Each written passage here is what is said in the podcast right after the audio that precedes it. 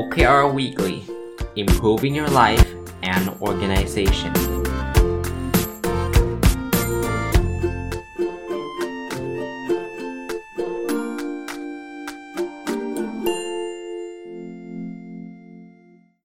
วัสดีครับ ยินดีต้อนรับเข้าสู่ OKR Weekly นะครับ ก็เป็นรายการที่ผมจัดทุกวันพุธมาตั้งแต่ต้นปีนี้นะครับ นี่จะสิ้นสุดquarter ที่ 3 แล้วนะ ไตรมาสที่ 3 แล้วเพิ่แป๊บเดียวเองนะครับ ผมก็ยังกลับมากับคำถามที่หลั่งไหลมาจำนวนไม่น้อยเลย เกี่ยวกับการทำ OKR นะครับ ก็ตอบมาหลายตอนแล้วนะครับ ก็ยังมีอีกหลายตอนเลยดูจากคำถามที่เข้ามานะครับ แล้วก็คิดว่าจะเป็นประโยชน์นะ หลาย ๆคำถามเนี่ยมันก็อาจจะเป็นบางส่วนบางตอนที่ผมเคยได้พูดไปในรายการนี้แล้วนะครับ แต่ว่าก็ท่านก็มีข้อสงสัยมาก็ขออนุญาตเอามาเล่า แล้วก็ตอบคำถามให้ฟังนะครับ ท่านนี้ถามมาบอกว่า OKR สำหรับฝ่ายขายเนี่ยคือเป้าเป้ายอดขายนะครับ หากสถานการณ์โควิดที่กำลังเป็นปัญหาใหญ่ตอนนี้ไม่ดีขึ้น ส่งผลให้ OKR หรือกิจกรรมไม่บรรลุผล ต้องมีการแก้ไขปรับเปลี่ยน OKR ในแต่ละแต่ละไตรมาสใหม่ไหม หรือเปลี่ยนทิศทางเพื่อให้เหมาะสมกับสถานการณ์นะจริงๆ เรื่องนี้เป็นเรื่องที่หลายคนเจอเต็มๆนะครับคำถามก่อนว่าเอ OKR เนี่ยตั้งแล้วมันปรับได้ไหม คำตอบคือปรับได้นะครับ แต่คำถามว่าต้องปรับไหม อันนี้อาจจะต้องต้องแยกแยะก่อนว่าปรับไปเพื่ออะไร ถ้าสมมุติว่าท่านจะปรับเพื่อแค่ว่าจะได้บรรลุ OKR อย่างนี้ไม่จำเป็นต้องปรับนะครับ ถ้าไม่งั้นมันก็ไม่ต้องตั้งนะครับ ถ้าบอกว่าไม่บรรลุเราก็ต้องปรับให้มันให้มันลงมาเพื่อให้มันบรรลุไม่ไม่ใช่ประเด็นเลยนะครับ สมมุติว่าเราเคยอยากขายร้อยล้าน แต่ว่ามันเจอโควิดเนี่ยคำถามที่ผมจะถามคือ อย่างนี้ต้องปรับไหมให้มันเหลือ 50 ล้านหลือ 20 ล้าน ผมก็จะถามคำถามว่าตอนนี้ยังอยากได้ยอดขายร้อยล้านอยู่ไหมบอกอาจารย์ก็อยากสิ ถ้าอยากไม่ต้องปรับ เอา้า แต่ว่ามันมีโควิดมันอาจจะไม่ถึงนะ ไม่ถึงก็ไม่เป็นไรนะครับ OKR ไม่ได้ตั้งขึ้นเพื่อต้องทำให้ถึงนะ เราตั้งขึ้นเพื่อเราจะได้มีแรงจูงใจที่เราอยากที่จะทำให้ได้มากที่สุดเท่าที่จะเป็นไปได้นะ เพียงแต่ว่าถ้ามันเป็นกรณีแบบนี้ครับ สมมุติบอกว่า OKR ของเราตั้งบอกว่าเราจะขยายสาขาอีก 20 สาขา แต่พอมันเกิดโควิด -19 เกิดขึ้นตุ้ม ไม่ต้องพูดถึงการขยายสาขาละ ตอนนี้ไม่ใช่ทิศทางขององค์กรอีกต่อไปละ ตอนนี้เราจะต้องเน้นเน้นการลดค่าใช้จ่ายมากกว่าแล้ว ถ้าอย่างเงี้ยไอ้การขยายสาขามันจะไม่ใช่สิ่งที่เราอยากได้ต่อไป อย่างน้อยๆก็ในปีนี้ อย่างนี้ปรับเลยครับ ไม่ต้องไปรอให้มันหมดปีก่อน หรือว่ารอให้มันหมดไตรมาสก่อน นะเราสามารถที่จะปรับได้เลยนะครับ ผมขอตอบแบบนี้ก็แล้วกันว่าคำถามคือ ท่านยังอยากได้สิ่งที่ท่านตั้งไว้ตั้งแต่แรกหรือหรือไม่นะครับ ถ้ายังอยากได้ตั้งไปจะไม่ถึงก็ไม่เป็นไรครับ เป็นเพราะโควงโควิดก็ว่ากันไปครับ แต่ถ้ามันไม่ได้อยากได้แล้วมันไปคนละทิศคนละทางแล้วต้องปรับนะครับท่านนี้ถามมาบอกว่าถ้าเราไปไม่ถึงหรือไม่สามารถทำได้ภายในระยะเวลาที่กำหนด ที่คิดไว้ว่าจะทำได้ตั้งแต่ตอนแรกจะมีการ รับมืออย่างไรดี ก็ปรับเปลี่ยนวิธีการครับ ก็กลับมานะครับไปไม่ถึงก็มันแปลว่าวิธีนั้นอาจจะไม่เวิร์กหรือมันอาจจะเป็นเรื่องโควิดเรื่องที่เราควบคุมไม่ได้ แต่รับมือก็คือเราต้องหาหนทางใหม่ ๆ ยอดขายตอนนี้ขายแบบ onsite ไม่ได้ ขายแบบเจอหน้าตากันไม่ได้ ขายออนไลน์ได้ไหมนะครับมีมาตรการรับมืออย่างไร มันก็ต้องเป็นบริบทหรือ context ที่ที่ท่านเจออยู่ครับ ก็พยายาม หาทางพัฒนาปรับปรุงวิธีการต่างๆนะครับ ท่านนี้ถามมาบอกว่าอาจารย์มี case study การใช้ OKR ที่สำเร็จไหมนะครับ จริงๆมีหลายเคสนะผมจะเล่าเคสที่ผมมักจะเล่าอยู่เรื่อยๆก็คือที่หอสมุดแห่งมหาวิทยาลัยธรรมศาสตร์นะครับ ท่านผอหอสมุดเนี่ยก็ใช้ OKR มา 3-4 ปีแล้วล่ะนะเคสของหอสมุดเนี่ยเป็น classic case มากสำหรับผมนะครับ เพราะว่า 1 คือเป็นหน่วยงานราชการ ซึ่งโดยทั่วไปเนี่ยคนจะเชื่อว่าหน่วยงานราชการเนี่ย ทำ OKR หรือทำอะไรสำเร็จได้ยากนะ เพราะว่ามันมีกรอบความคิดแบบราชการอยู่ แต่ไม่ใช่ที่หอสมุดนะเขาเริ่มต้นจากการทำ OKR น้อยๆ ไม่ได้ทำเยอะแยะมากมายเต็มไปหมดนะครับเขาเริ่มต้นจากการขับเคลื่อนเรื่องความพึงพอใจผู้ใช้บริการนะพอเขาเริ่มขับเคลื่อนเรื่องนี้ครับ ทุกคนเริ่มเข้ามาเรียนรู้วิธีการใช้ แล้วก็เริ่มที่จะต่างคนต่างคิดแนวทางของตัวเอง จนกระทั่งเขาสามารถที่จะมีบริการใหม่ ๆ ออกมาเต็มไปหมดเลยครับ แล้วก็เกิดแรงจูงใจภายใน เขาไม่ได้เอา OKR ไปลิงก์กับผลตอบแทน การเงินไม่ได้ไปลิงก์กับเงินเดือนโบนัสใด ๆ เลยฮะยังมีการใช้ระบบเดิมๆ มี KPI วัด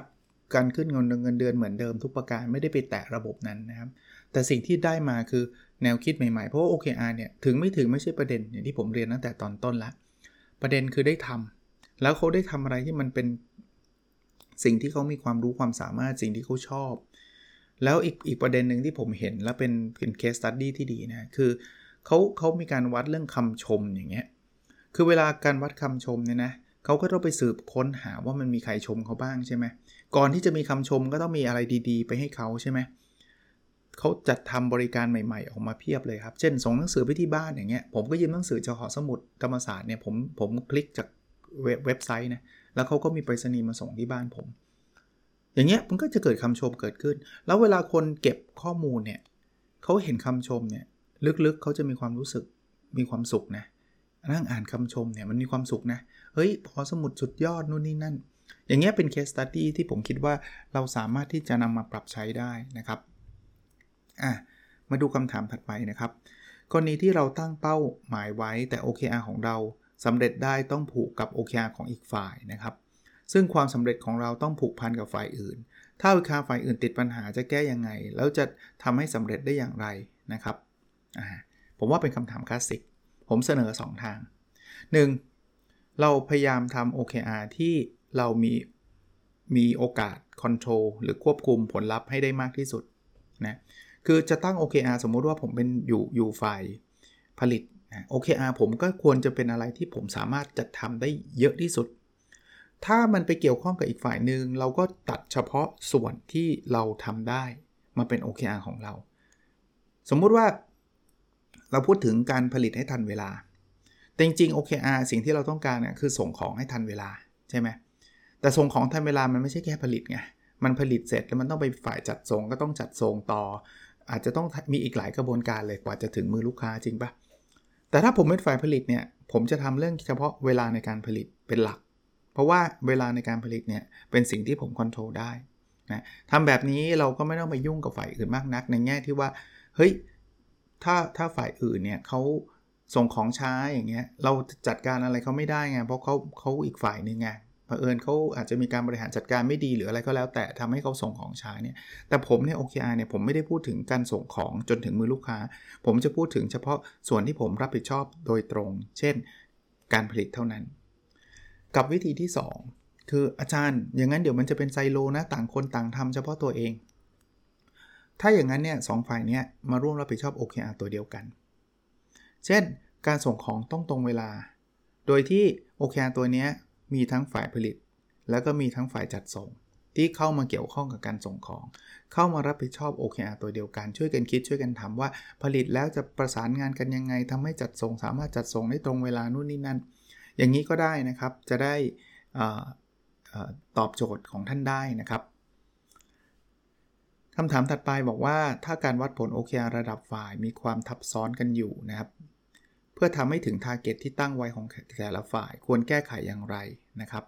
หรือให้ข้ามไปมองผลลัพธ์ target ตัวที่ใหญ่กว่าเท่านั้น ในระดับฝ่ายอาจจะไม่สำเร็จแต่โดยรวมสำเร็จถือว่าโอเคหรือเปล่านะครับ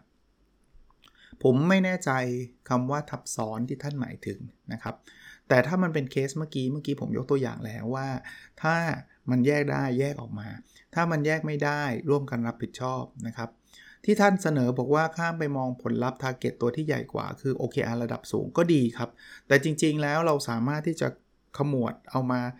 อย่างเมื่อกี้เวลาในการผลิตกับเวลาในการจัดส่งเนี่ยเอามารวมกันมันเป็นเวลาที่พูดถึงการทำให้ทันต่อความคำสั่งซื้อของลูกค้าอย่างเงี้ยนะเพราะนั้น 2 ฝ่ายจะมาดูแล OKR ตัวเดียวกันก็ได้นะครับ อีกท่านหนึ่งถามมาบอกว่าในภาวะการปัจจุบันที่มีการเปลี่ยนแปลงอย่างฉับพลันนะครับ จากสถานการณ์โควิดเนี่ยระยะเวลาในการวัดผลและปรับเปลี่ยนที่เหมาะสมควรเป็นอย่างไร ผมว่ากรอบของ OKR ทั่วไปเป็นกรอบการวัดระยะสั้นอยู่แล้วนะครับ คือในองค์กรทั่วไปเนี่ยก็จะมีการวัดระดับรายปีกับรายไตรมาสนะเพราะฉะนั้นเนี่ยผมผมยังยืนยันหรือคิดว่าไตรมาสหนึ่งก็ไม่ได้ยาวนานมากนักนะ แต่แน่นอนถ้าเกิดมันมีการเปลี่ยนแปลงเร็วกว่านั้น แบบโอ้อาทิตย์ต่ออาทิตย์เลยนะครับ หรือเปลี่ยนเดือนต่อเดือนเลย เรากลับมาพิจารณาดูได้นะครับว่า OKR อะไรที่ตอนนี้มันดูไม่ matter ดูจะไม่เกี่ยวข้องแล้ว เราก็ทำการปรับเปลี่ยนได้ระหว่างทางนะ มีหลายองค์กรที่ผมรู้จักเนี่ยเเกิดล็อกดาวน์เนี่ย แต่ก่อนเขาพูดถึงยอดของยอดขาย เพราะมันไม่มีแล้วไงมันล็อกดาวน์เนี่ยเขาก็มีการปรับเปลี่ยนขึ้นมานะครับ ก็ก็สามารถทำได้ แต่ว่ากรอบทั่วๆไป 3 เดือนก็ไม่น่ายาวมากนักนะครับ ท่านนี้ถามมาว่าถ้า Objective เป็นตัวชี้วัดเชิงคุณภาพนะครับ Key Result เป็นตัวชี้วัดเชิงปริมาณ ท่านคิดว่าจะต้อง balance Objective กับ Key Result ในระดับใดที่เหมาะสมกับองค์กรนั้นๆ ผมไม่แน่ใจคำถามนะครับ ประเด็นของผมคือ Objective มันยังไม่ได้เป็นตัวตัวชี้วัดหรอก Objective มันคือวัตถุประสงค์ เช่น เราอยากที่จะเป็นบริษัทที่ดีที่สุด ส่วน Key Result จะเป็นตัวบอกว่าไอ้ดีที่สุดเนี่ยเราวัดมันยังไงนะครับ ผมก็ไม่แน่ใจว่า balance หมายถึงว่า ควรจะมี Objective กี่ข้อ Key Result กี่ข้ออย่างนั้นหรือไม่นะครับ ถ้าถ้าคำถามท่านเป็นประมาณนั้นเนี่ยหลักการทั่วไปก็คือใน 1 ไตรมาสหรือใน 1 ปีในในรอบการวัด OKR เนี่ยนะครับ Objective ไม่ควรเยอะก็คือไม่ควรเกิน 3-5 ข้อ ใน 1 Objective ควรมี Key Result ไม่ควรเกิน 3-5 ข้อนะครับ ท่านี้คำถามนี้เป็นคำถามที่เจอบ่อยเลยนะครับ บอกว่าถ้าทำ Key Result ไม่ครบ แต่ Objective สำเร็จ แสดงว่า Key Result ที่ตั้งไว้อาจจะไม่ถูกต้องหรือไม่เหมาะกับบุคคลหรือไม่ ผมผมเรียนตอบทุกกับทุกสัปดาห์เลยมั้งครับว่า มันจะไม่มีวันที่ key result ไม่ได้แล้ว objective จะได้ไง ถ้าท่านตั้งตามที่ผมแนะนำนะ คือ objective มันเป็นวัตถุประสงค์ที่มันไม่มีตัวเลขอะ ผมบอกว่าผมจะเป็นบริษัทที่ดีที่สุดเนี่ย ผมมี key result 3ข้อ ก็คือ 1 ยอดขายต้อง 2,000 ล้าน 2 market share ต้อง 30% 3 customer satisfaction index ต้องเกิน 80%ถ้าผมทำได้แค่ 2 ข้อ ผมก็ยังไม่ใช่บริษัทที่ดีที่สุดไงท่านเห็นภาพไหมมันมันจะบอกไม่ได้เลยว่า เฮ้ย อาจารย์ผมไม่ได้ทำสักข้อเลย แต่ผมยังเป็นบริษัทที่ดีที่สุดก็ก็คุณนิยามบริษัทที่ดีที่สุดจาก 3 ข้อนี้ คุณจะดีที่สุดต่อเมื่อคุณได้คีรีเซลสามข้อนี้คุณถึงจะบรรลุไง แต่ผมเข้าใจคำถามนี้ครับ เพราะว่าหลายๆ องค์กรเนี่ย เวลาทำ OKR นะครับ คือท่านทำ Objective ไม่ต่างจาก Key Result บางที่หลาย ๆ ที่เลยท่านก็ไปเอา Key Result ของหัวหน้าท่านมาเป็น Objective ของท่าน เพราะฉะนั้นเนี่ย Objective ท่านมันคือ Key Result นั่นแหละคราวนี้มันจะเริ่มเกิดเกิดคำถามแบบนี้มาว่าเอา Key Result ของหัวหน้า มาเป็น Objective ของเรา แล้วเรา Key Result ของเราเราก็ตั้งขึ้นมา 3 ข้อ แล้วบังเอิญ3 ข้อนี้เราทำไม่สำเร็จ แต่ดันดันทำให้ Objective ของเราสำเร็จ เพราะมันเป็น Key Result ของหัวหน้า อย่างนี้จะแปลว่าอะไร ผมส่วนตัวเลย ผมก็ขีดเส้นใต้ว่านี่เป็นความเห็นส่วนตัว ผมว่าผมก็ไม่ได้สนับสนุนวิธีนี้เพราะว่าอย่างนี้มันจะแยกแยะระหว่าง objective key result ไม่ออกนะแต่ถ้าถ้าท่านจะถามในมุมนั้น ผมก็จะบอกว่าอย่างนี้ก็แปลว่าอาจจะเป็นเพราะ key result ที่ท่าน คิดขึ้นมา มันไม่ได้เกี่ยวข้องกับ objective ไง มันเลยไม่ต้องทำอะไรแล้ว objective ก็ได้ไง มันก็อาจจะตอบคำถามได้แบบนั้นนะครับ แต่ว่าถ้าท่านทำ objective key result ของผมแบบที่ผมแนะนำคือต่างคนต่างทำครับ หัวหน้าเขาก็มีออบเจกตีฟของเขา ซึ่งเป็นไม่เป็นคุณลิเททีฟอะแปลว่ามันเป็นประโยค มันไม่ได้มีตัวเลขอะไร แล้วเขาก็มี Key Result ของเขา ส่วนเราก็มี Objective ของเรา เราจะเป็น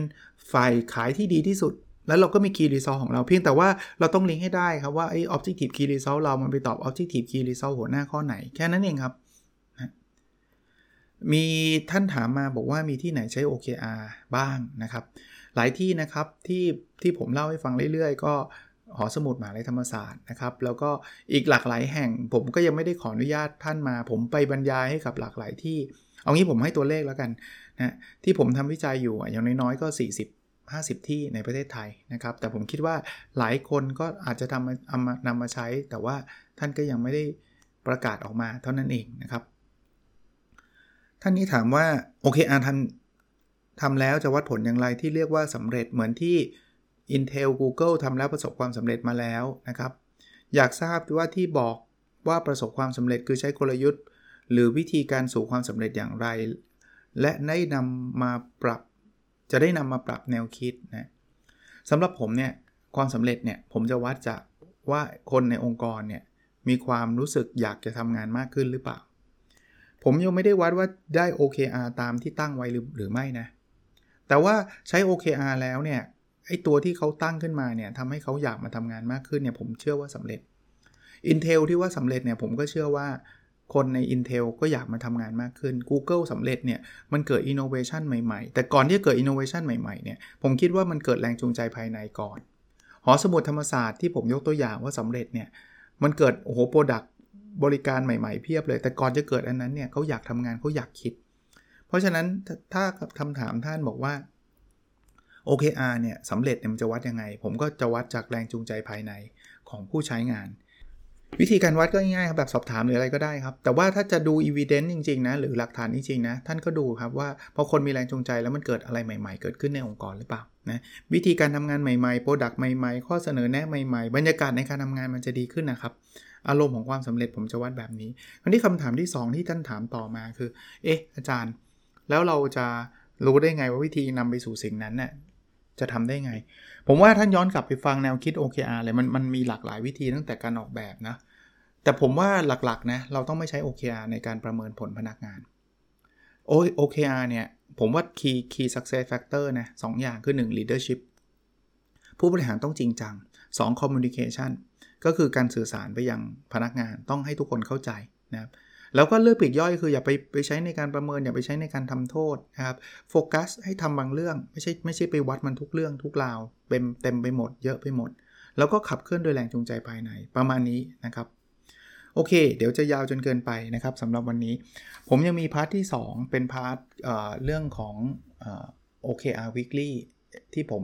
ไม่ใช่ OKR Weekly เอ่อ Personal OKR ที่ผมได้ทำมาตลอดนะ หลายปีแล้วละ่ะ แต่ว่าผมก็จะมาอัปเดตทุกสัปดาห์นะครับ เพื่อที่จะทำให้ท่านเห็นว่า เออ มันมีความก้าวหน้านะ เวลาเราทำโอเคอันนี้นี่คือส่วนบุคคลเลยนะครับ ไม่ใช่โอเคงานของผมด้วยซ้ำแต่มันมีหลายอันเกี่ยวกับงานแหละแต่ว่ามันเป็นโอเคอาของเหมือนเหมือนเป้าของ New Year Resolution อะเหมือนเป้าปีใหม่เป้ารายปีของผมแต่ผมอัปเดตในรูปแบบของ OKR แล้วอัปเดตทุกสัปดาห์อะเริ่มต้นนะครับ Objective ที่1นะครับเรียนรู้และพัฒนาตัวเองอย่างต่อเนื่อง Key Result 1.1อ่านหนังสือสะสมให้ได้ครบ 90 เล่ม 90 เล่มเนี่ย คือตั้งแต่ไตรมาส1จนถึงปลายไตรมาส3เนี่ยตอนนี้ผมทำไปแล้ว 88 เล่ม ท่านยกดูตัวอย่างนี้เป็นตัวอย่างนะครับว่า ถ้าผมไม่มีการตั้งเป้านี้ไว้นะผมก็อาจจะอ่านมั่งไม่อ่านมั่งหรือเผลอๆไม่อ่านเลยก็ได้นะครับแต่ตอนนี้เราจะเห็นความก้าวหน้าไปเรื่อยๆครับKey Result 1.2เขียน paper ส่ง2 paper ในไตรมาสนี้ ตอนนี้ทำไป 10%อันเนี้ยยอมรับว่ายังไม่ได้มีความก้าวหน้า แต่ว่าคิดว่าเดือนกันยายนนี้ น่าจะต้องต้องต้องทำนะครับ Objective ที่2นะครับแบ่งปันความรู้เพื่อทำให้สังคมดีขึ้น Key Result 2.1 เขียนหนังสือในไตรมาสนี้ให้จบ 1 เล่ม ตอนนี้เริ่มขยับแล้วจาก 70%มาตลอดตอนนี้อยู่ที่ 80%แล้วใกล้ใกล้จบแล้วนะครับ Key Result 2.2 มีคนติดตามฟังพอดแคสต์ 20,000 ดาวน์โหลดต่อวัน สัปดาห์นี้ได้ 14,867 ดาวน์โหลดต่อวัน แต่โน้ตไปนิดนึงครับ ตัวเลขนี้เป็นประมาณการ เพราะว่า ผมมีปัญหากับ Podbean จนกระทั่งตอนนี้4โมง กว่าๆแล้ว5โมงเย็นแล้วนะครับเอ่อผมยังเข้า Podbean ไม่ได้เลยนะครับล็อกอินเข้าไม่ได้ มันก็เลยหาสถิติไม่ได้แล้วกำลังคิดอยู่ด้วยว่าถ้ามันล็อกอินเข้าไม่ได้ต่อไปเนี่ยเอ่อพรุ่งนี้เนี่ยคนอาจจะฟัง Nopadol's Story ที่ผ่าน Podbean ได้ลำบาก เพราะว่าผมจะไปโพสต์ไม่ได้ เพราะผมล็อกอินผ่าน Facebook ไม่ได้ คือใช้ Facebook ล็อกอิน Podbean ไม่ได้กำลังเขียนไปถาม ที่ Podbean อยู่นะครับ ว่ามันเกิดอะไรขึ้นนะ เปลี่ยนเบราว์เซอร์แล้ว ลบคุกกี้แล้วล็อกอินใหม่แล้วรีบูตคอมแล้วทำไม่ได้ เปลี่ยนมือถือเอามือถือล็อกอินแทนก็ล็อกอินไม่ได้นะครับหวังว่าทาง Podbean น่าจะแก้ปัญหาได้ทันนะครับ เราก็ไม่แน่ใจว่าจะเป็นเฉพาะผมหรือเปล่านะครับ หรือว่าเป็นของทุกคนที่ใช้ Facebook ล็อกอิน Podbean นะครับมันมันเข้าไม่ได้ Podbean เนี่ยมันมันเวลาล็อกอินแล้วมันมันล็อกเอาอัตโนมัติอะต้องใช้ Facebook ล็อกอินไปเรื่อยๆ แต่วันนี้เกิดอะไรขึ้นไม่รู้เข้าไม่ได้นะครับ ก็พูดมาซะยาวเลยแต่ว่าบอกไว้ก่อนล่วงหน้า แล้วพอร์ตบีนไม่ได้เนี่ยจะเดือดร้อนไปยังซาวเอ่อไปยัง Spotify กับ Apple Podcast ด้วยนะครับ ถ้าท่านฟัง แต่มันจะพูดนี้ก็พูดยากนะ หาฟังไม่ได้เนี่ยก็ต้องไปฟังจาก YouTube ฟังจาก b ล็อกดิฟังจาก ซาวคลาวก่อนนะครับ ก็ก็จะมีอีกหลายช่องทางที่ยังโหลด Independent กับ Podbean แต่ Podbean มันจะลิงก์ไปยัง Spotify กับ Apple Podcast นะครับ โอเค Key Result 2.3มีองค์กรใช้ OKR ครบ 10 องค์กร ตอนนี้ก็ยังอยู่ที่ 9 นะ ผมเพิ่งปิดโปรเจกต์ไป 3 องค์กรนะครับ ก็มีแนวโน้มว่า Q4 อาจจะมีการเปิดรับทำ OKR เป็นที่ปรึกษาเพิ่มเติม เดี๋ยวเดี๋ยวจะมาแจ้งอีกทีหนึ่งนะครับ Objective ที่ 3 มีสุขภาพกายและสุขภาพจิตที่ดีนะครับ Key Result 3.1วิ่งสะสมตั้งแต่ต้นปีจนถึงปลายไตรมาสที่3เนี่ย900 กิโลเมตร และมีน้ำหนัก 78 กิโลกรัม วิ่งนี่ห่างไกลความจริงมากนะครับ ตอนนี้วิ่งไปได้ 627.3 กิโลเมตร แต่น้ำหนักตัวนี้ใกล้ความจริงมากทุกทีนะครับ 78.1 แล้วนะ ผมเปิดไตรมาสนี้ด้วย 81.2 นะครับ ตอนนี้อยู่ที่ 78.1 แล้ว ก็ถือว่าลงมาพอสมควรนะครับ แล้วก็คีรีเซล3.2 อยู่กับครอบครัวสะสมตั้งแต่ต้นปีจนถึงปลายไตรมาสเนี่ย 75 วัน ตอนนี้เกินแล้วนะครับ 76 วันนะครับ ก็ถือว่าทำได้ทำได้ดีพอสมควรทีเดียวนะโอเค ประมาณนี้ก่อนนะครับ แล้วเราพบกันใน episode ถัดไปนะครับ สวัสดีครับ